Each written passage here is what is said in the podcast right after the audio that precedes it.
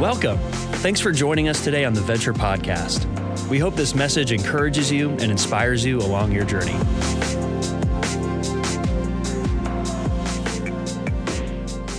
Well, hello, Venture. It is uh, certainly different for us to be uh, engaging online like this, and I wish that we were together this weekend. But I am so thankful that we live in an age with this kind of technology, that we can worship together, that we can continue to connect, that we can continue to go to God's Word and be the people of God. We've always said the church is not a building. The church is the people of God and what Christ is doing in it. And so this is our opportunity to live that out right now. You know, it's changing every day. The mandates are changing every day, uh, how many people can gather together. I'd encourage you, continue to monitor online as we send out new updates, ways that you can connect. Want you to use wisdom, want you to be in prayer about it, and want you to know that as a church, we want to serve you. We may not be able to do some of the things we would normally do, but as pastors, as staff, we are looking for ways that we can pray for you, connect with you, serve you, and serve our community as well. And so before we start this message, I thought we'd take just a few minutes and let's go to God in prayer. Will you pray with me? Father, I thank you. I thank you for how you have blessed us. I thank you for just the protection that we have, that you have given us medical care, that you've given us opportunities that ages past, people just didn't have. And so while this current pandemic scares us, well, there's certain things about it that we don't understand and we feel totally out of control at times. We just want to stop right now and just declare together, we know you're in control. We know that you are God. We know that you were not caught unaware by this. And so that's why we turn to you. Lord, I pray for those who are watching. Maybe some are watching. They're struggling with illness themselves. I pray that you'd be with them. Lord, I pray for those who, who feel just waves of anxiety and fear right now. I pray, would you meet them where they are? Lord, I pray for your church, not just our church, but your church around this planet. Would you use your church during this time to step forward, to move into it, to be the hands and feet of Christ, reaching out to those in need? Lord, I pray that we would be a people of prayer, that we would recognize the power of what we're doing right now, that there's nothing more powerful we can do than go to the God of the universe and cry out for your help. Lord, I pray you'd speak through this message, use your word. I thank you that what you've done in the past, you continue to do and will do in the future. And we pray these things in Christ's name. Amen. Well, if you've got a Bible, I would encourage you to turn to Daniel chapter three. Daniel chapter three. And it's interesting, when we laid out this series months ago, uh, you know, we laid out preaching through Daniel. We had no clue what was coming. But it's interesting to me how God's Word is living and active, and it speaks to our times. And so we're, we're going to look at a story today that happened two thousand six hundred years ago. It happened in human history. It happened with some other followers of God. And, and in their circumstance, in their crisis, we see God work in a way that gives us hope for our current crisis. Now, we're facing different circumstances. We're, we're looking at three guys that we know as Shadrach, Meshach, and Abednego. This is a pretty famous story in the Bible in Daniel chapter three. And, and in it, a lot of times we teach it to children. We teach it in vacation Bible school. And I think sometimes we lose the power of what God did in these circumstances. If you're new to this series, we're, we're looking at Daniel and his friends. They've been taken captive from Jerusalem. The nation of Judah has been destroyed. And, and these young men were taken to Babylon. King Nebuchadnezzar is the ruler of the world at that time. Babylon is the greatest kingdom. And they're part of that household. And God keeps meeting them there as they're serving in Nebuchadnezzar's court. And last week we looked at it as Nebuchadnezzar, this great, powerful ruler. He's brilliant in some ways, but he's very narcissistic. And uh, he also has, his ego gets out of bounds, and so he'll do rash decisions in it. And in the chapter this week, at the beginning of Daniel three, you'll, you'll see as Daniel is not in the picture. We don't know where he is. And all we have is Shadrach, Meshach, and Abednego. And Nebuchadnezzar has decided to unify his power by building this huge statue in his honor. And so the statue is described. It's ninety feet tall. It's made of gold, about nine feet wide. He, he places it right on the plains of Dura, it says, and that's right near the capital of Babylon. And he brings leaders and rulers from all throughout the kingdom, and he assembles them there.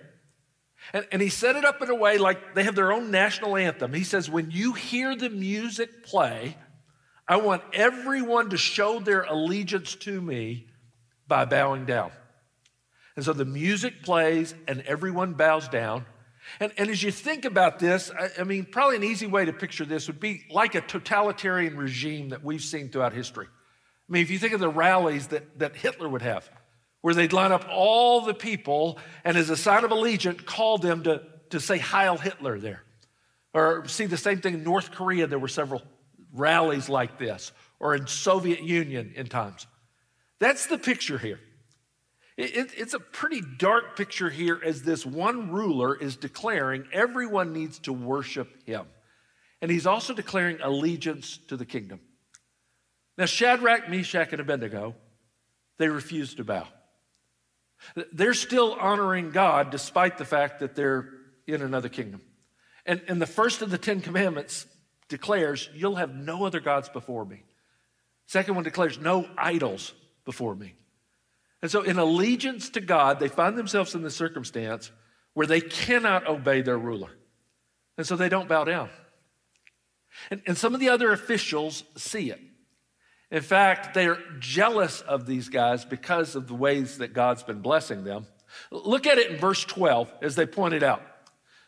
They run to Nebuchadnezzar, and, and notice how they highlight them. They say, there are certain Jews whom you have appointed over the affairs of the province of Babylon. These Jews that you put in charge, we wouldn't have done it, but you did. Shadrach, Meshach, and Abednego, these men, O king, pay no attention to you. They do not serve your gods or worship the golden image that you have set up.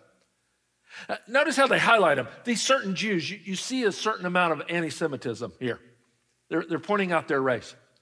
You know, when things go into crisis or, or when things are, are difficult, you see the worst of humanity. In fact, we see it right now in our current crisis.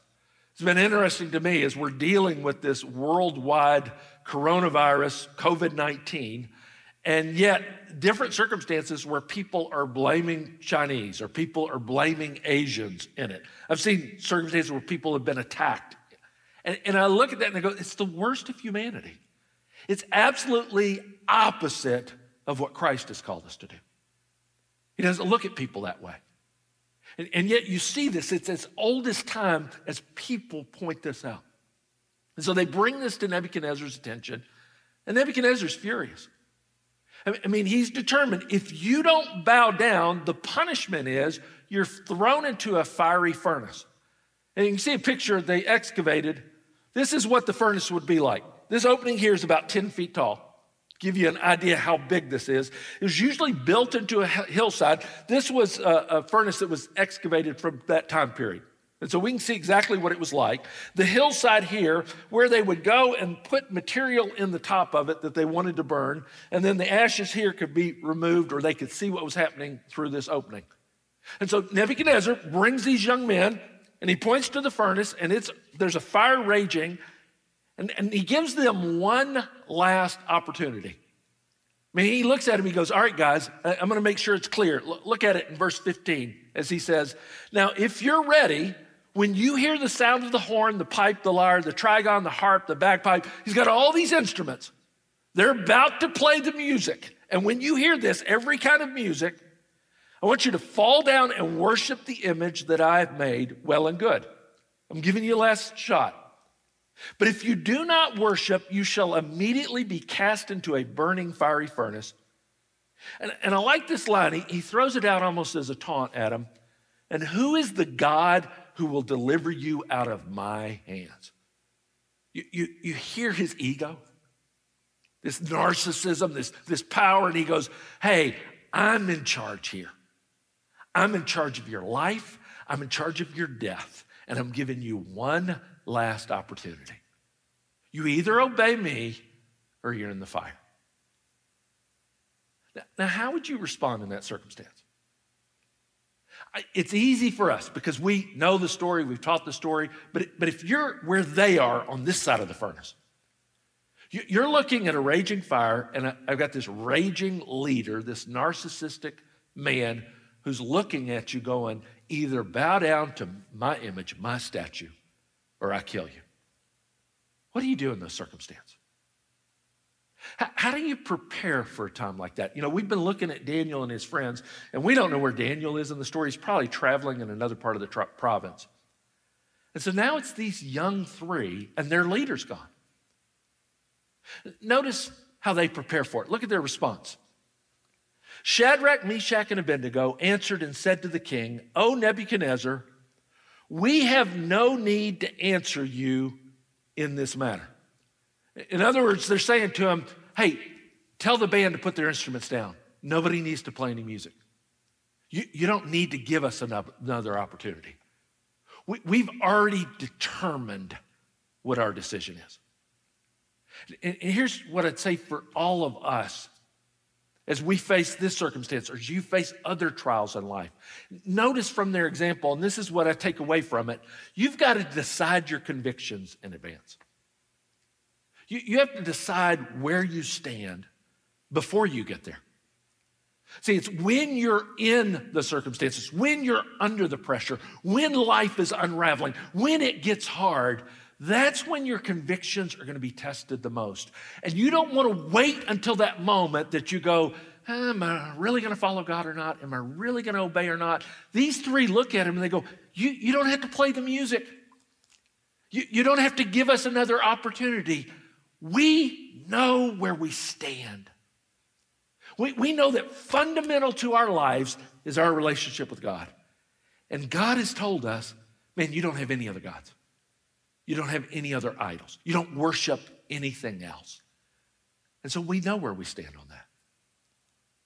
You know, during this current time, as I, I think about, we're going through this as a church, and I think about it individually and personally and with my family. You know, the one thing I hold on to the most is my relationship with God. I mean, for us as followers of Christ, we know because of Christ, We we have, God is with us, and God is going through this in it, and, and we hold on to that relationship. You know, I, I think about some of you, maybe some of you that are watching this. Some of you are trying to go through this current time, and, and these are scary times. And if you don't have that relationship with Christ, if you don't know him, if you don't have that conviction to be able to stand on, man, I, I feel for you that much more. See, for each of us, here's what we believe. We believe what Romans ten tells us, that if you confess with your mouth that he's Lord, if you declare, man, he is God, he's in control, and you believe in your heart that God rose him from the dead. And what, it, what it's saying is you actually believe, you know what, Christ died on the cross and he rose again so that I could have relationship with God. So that I would know that that is forever sealed no matter what I face. If those things are true about you, you know what the verse declares? You'll be saved. Your life's in his hands. You, you, you can rest in the fact what Jesus said, that you don't have to fear those that can kill the body. You, you need to have your life in the hands of the one who controls our souls. And I just want to encourage you. Maybe during this time, you're trying to do life alone. Maybe you don't know that's true about you. Maybe you've never had that relationship with Christ. I can't think of a time that's more important and more timely for you to make that decision too. That you would declare, man, Jesus is Lord.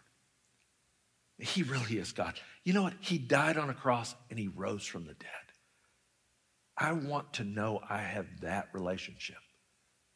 I'd encourage you, if that has not been your conviction, make it your conviction. If that's not been your declaration, make it your declaration. Know that that's true about you. They look at him and they go, we're not changing our convictions because here's what we know about our God. Look at the next verse. If this be so, even if you throw us in this fiery furnace, our God, whom we serve, is able to deliver us from the burning fiery furnace, and he will deliver us out of your hand, O king. Our God is able. They, they have this absolute confidence. And, and again, here's what I take away out of this, that we have to trust in God's power no matter what we face. Trust in God's power no matter what you face. They look at him and go, we see the furnace, but we trust God more. We know our God is powerful. We know how he's worked in the past. We know what he's able to do. We know he's the creator of this universe. We know what he's done bringing the children of Israel and bringing them into the land. We've seen miracle after miracle in our history. And so we know that God is able, and we're trusting his power today. And again, we know how the story turns out. That's a pretty bold declaration when you're standing where they are on this side of the furnace. When you're standing as the one who's about to be thrown into it. What, what a powerful act of faith. And, and I want to call you, especially those of you who do know Christ as your Savior, those of us who do have a relationship with God. Some of us need to grab this verse. We need to grab this principle and hold on to it with both hands. Trust that God's in control. Trust that God is powerful. Trust him during this time. No matter what happens this week, no matter what happens with the markets, no matter what news comes out, no, no matter what happens around the world in this, we as the people of God can still make the declaration, God's in control, and we trust him.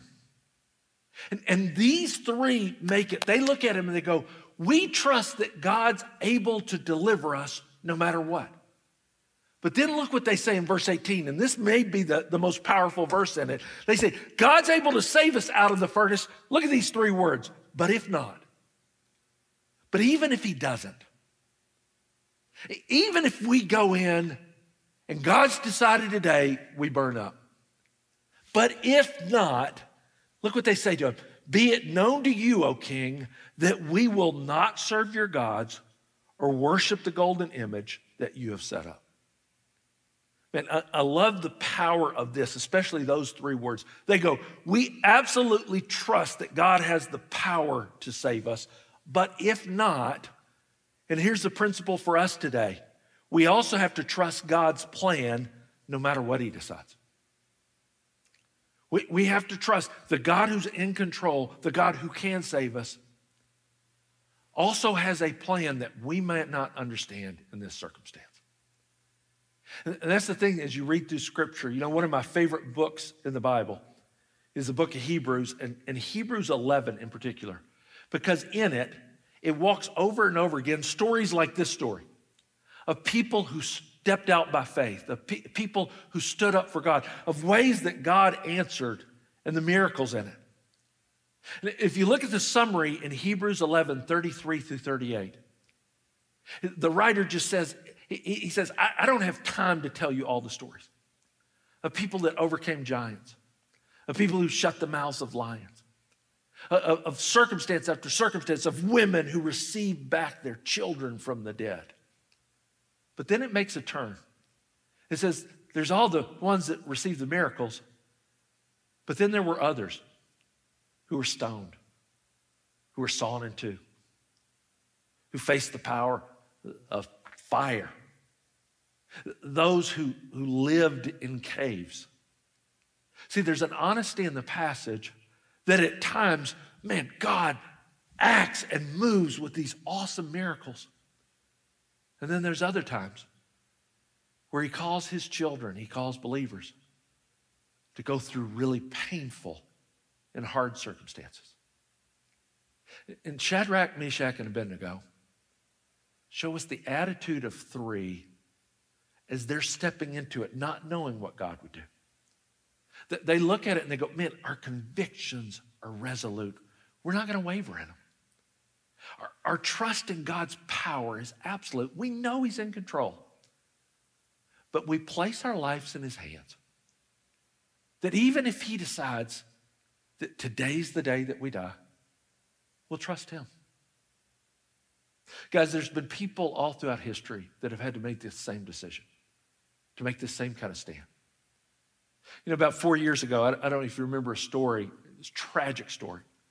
There's a group of migrant workers, guys that were from Egypt, about twenty-one of them, and uh, they were Coptic Christians, group of Christians, and to, in order to support their family, they were working in Libya. And they were kidnapped by a cell of ISIS. They were taken out and, and lined up on their knees, and they went down the line on all twenty-one of them, and with each of them, they looked them in the eye, and they say, "Is Jesus your Savior? If you will deny him today, if you'll deny that Jesus is God, we'll let you live."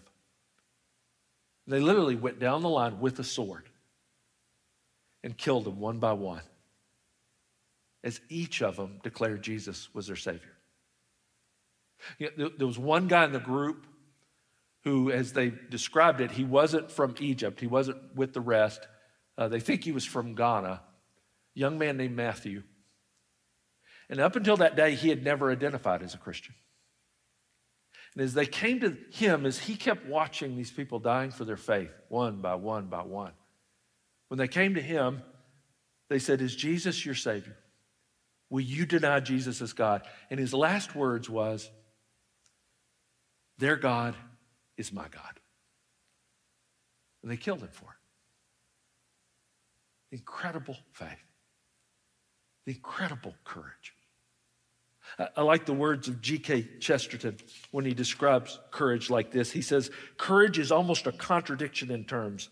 It means a strong desire to live, taking the form of a readiness to die." Every one of those guys wanted to live, but they were willing to die for something. And Shadrach, Meshach, and Abednego, they look at Nebuchadnezzar, they want to live.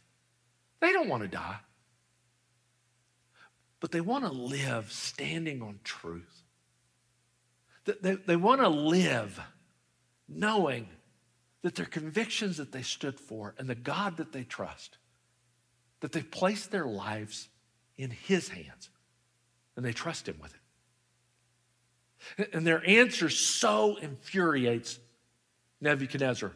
Look, look what he does in response with it. Because the king's order was urgent, he, he tells them, throw him in immediately. And the furnace was overheated. They, they had too much fuel in it.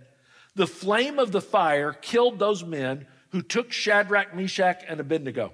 Remember, they take them up the hillside, and as they went to throw them in, there was too much fuel in there, too much of the flame. And the heat of it, as it came out of the top of that furnace, it killed the soldiers that were throwing them in. And as they threw them in, these three men, Shadrach, Meshach, and Abednego, fell bound. They were tied up and thrown into the fiery furnace. So Nebuchadnezzar loses his temper. He wants them burned, and he wants it done immediately. But look what happens in the next verse. Then King Nebuchadnezzar was astonished and rose up in haste. He declared to his counselors, "Did we not cast three men bound into the fire?" And they answered and said to the king, "True, O king." And he answered and said, "But I see four men unbound, walking in the midst of the fire, and they're not hurt. And the appearance of the fourth is like a son of the gods." So as he's looking, he can see into the flame. He's looking there, and suddenly he's confused. Threw them in bound, but instead of burning up, there they are, they're walking around, unbound. And they're not alone. He sees one, he says it looks like the son of a god. And theologians debate about this. Was it an angel that was sent? A lot of times you'll see this in the Old Testament, the angel of the Lord. And this is what's called a theophany. That is an appearance by God, second member of the Trinity, Jesus, before he became incarnate, before he took on a human body. He'll show up at different times throughout the Old Testament. And so I, I believe this is a theophany. It's from God, and he's there with them in the furnace. It, the, the picture of this is so powerful, guys. And I think it's so timely for us. And I, I hope some of you will grab onto this. Here's what we see in it. Look at the first thing. Recognize he's with you. He's with you. God is with you. Man, when, when you have that relationship with him, when you know Christ is your Lord, here's what Jesus promised us. I will never leave you. I will never forsake you. And, and some of us, during this time especially, we have to hold on to the fact that God is here, especially in the hard times, especially in the furnace. Sometimes you don't even see him till you're in the furnace. I mean, if you look in this story, you never saw him going up the hill. You never saw him when they grabbed him. You never saw him as captives. Where do you see Jesus the most? You see him show up in the furnace, that he's with us. And, and what is true in that story, I have seen it play out so many times over the years, especially as a pastor. Guys, I have been with people in some of the hardest circumstances. I have sat in hospital rooms and cried with people as, as they hear bad news or a bad diagnosis, or they're in their last days. I remember sitting with a godly couple one night when the state troopers had just left, and we just sat in the dark of their home because they found out that their daughter, who was driving home from college, was in a car wreck and she was killed. We just sat there crying together and praying together. I've seen spouses who, who sat in my office, some of them weeping because the marriage was over and their spouse had walked out on it. I've seen it in circumstances over and over again, sometimes really hard, really painful. But I'll tell you what's true in every one of them. God was there. He, he was there with us. He's here today. He's here with you. Hold on to that. D- don't let go of that. Trust in that. And, and as you do that, you need to believe this as well. He's not just with us. Believe God is for you. Believe God is for us. I mean, when, when he showed up in the fire with them, no, notice they went in bound. But Nebuchadnezzar looks up and, and they're unbound now. The only thing the fire burned away were the ropes that tied them. The, the, the only thing that, that touched them at all, it, it says when they came out of the fire, they didn't even smell like smoke. That, that in those circumstances, God was with us. And, and a lot of times we don't see it until that moment. We don't believe it until that moment. Sometimes we don't even experience it until that time. But we have to trust him in it. You know, John Lennox writes in his book, Against the Flow, uh, of talking to a, a man who served time in a Siberian concentration camp, the Gulag. And the reason he was sent there is he had been teaching his children the Bible, and it was against the law. And, and as he went there, he described some of the horrors that he faced in that camp. And as he's describing it, Lennox kind of was pulling back, and, and the man looked at him and he said, "You wouldn't be able to cope with that, would you?" And Lennox admitted, "No, I don't think I could. I don't think I could handle that." And the man smiled at him and he said, "I couldn't either." He said, "I was a man up until that time that even the sight of blood would make me faint. And yet, when I went there, here's what I learned about God." Listen to what he said. He said, "God does not help us to face theoretical situations, but real ones. Like you, I couldn't imagine how one could cope in the Gulag. But once I was there, I found that God met me exactly as Jesus had promised his disciples when he was preparing them for victimization and persecution."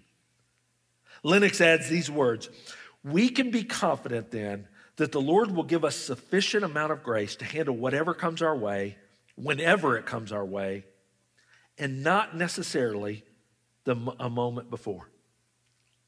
Guys, there's, there's things about this current circumstance, we don't know what will happen.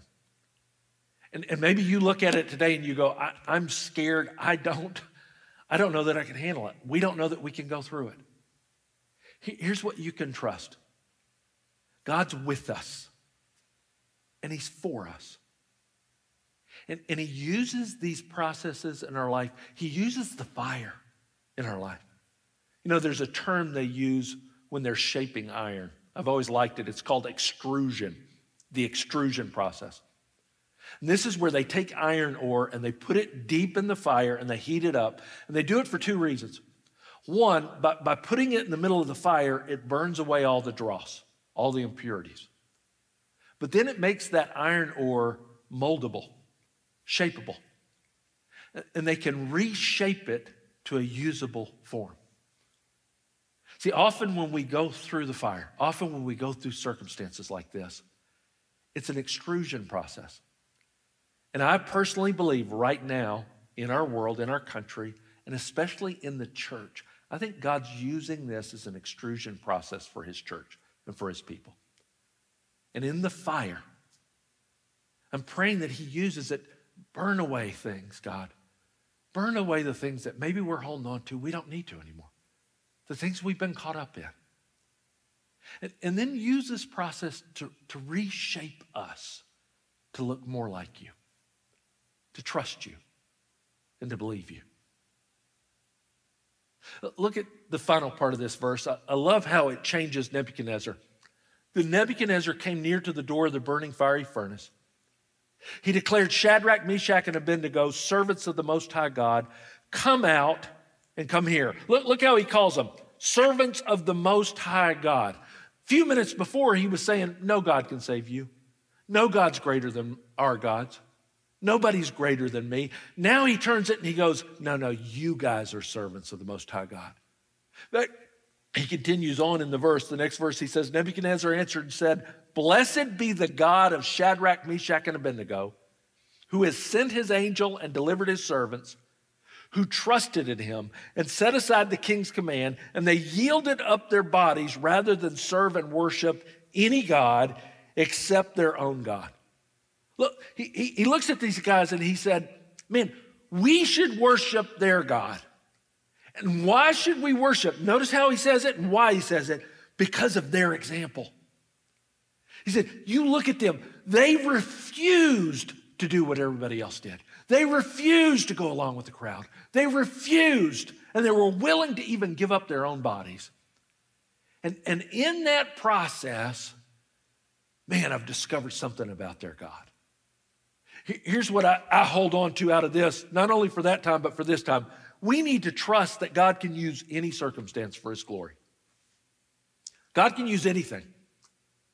He, he can use a, a narcissistic ruler who sets up an idol. He can use a fiery furnace. He can use a circumstance like ours.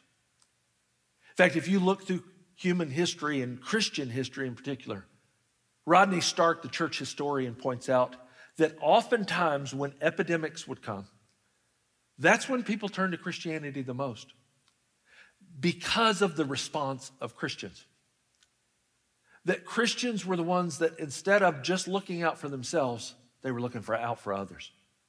They were willing to serve others. They were willing to place their lives on the line. Guys, I, I don't know what's coming in the next days and weeks. I wish I had definite answers. But we're trusting God in this. And I think we have an opportunity as his people and his church. Instead of just being fearful and pulling back, we would be the ones that step forward and go, yeah, this pandemic is scary, but we trust our God. And we know he's here with us. And we know he's for us. This would be a great opportunity. I, I would encourage you maybe to serve your neighbors and your friends. Maybe you know somebody who's elderly or their health is compromised. And you could call them and offer, hey, do you need me to get groceries? Do you mean to do something to help you during this time? Be a great time as a family to, to walk through your neighborhood and just pray over your neighborhood. Do a prayer walk that God would protect. Great time to just reach out to people right now. It may come a time that we actually have to share our food and share what we have. You might even have to share some of that Costco toilet paper you've been hoarding. It's a great time. Instead of going, hey, it's for us, this is what the church does during this time. We look out and we go, how do we serve other people? Because we're the ones that know that we have a God who's in control. And he's with us and for us. Guys, the same God who showed up twenty-six hundred years ago for Shadrach, Meshach, and Abednego is here today. He's still on his throne.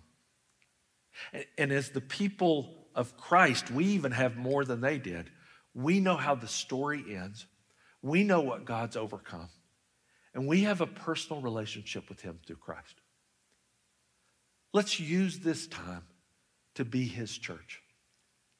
Let's rest in him and know that he's here. Let's trust in him and know that he's in control and he's for us. And let's pray that he would use this extrusion process to make us like him and to bring him great glory as we reach out and we serve those around us. You pray with me. Father, I do just pray that the same kind of faith we see modeled with these three young men, we would model in our lives today. Lord, I pray that you would use this time to shape your church, to shape your people. Lord, I pray that you would use this to bring you great glory. We don't know how you will do it. We don't know what your plan is, but we trust you in it. We know you'll use this in our lives, and we know that you'll use this in your church. Lord, I pray for, specifically for anybody who's hearing this today, that maybe they don't have a relationship with you.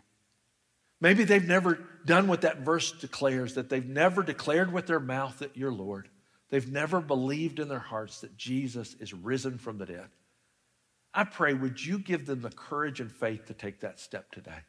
I can't fathom going through this without you.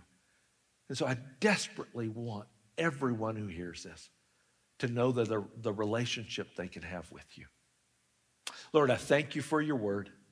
I thank you for your church. I thank you for your presence. And most of all, we thank you for your love. And we pray this in Christ's name. Amen. We hope today's message encouraged you in your journey of faith. To keep up with the latest messages and what's happening, make sure to subscribe to this podcast and visit venture dot c c.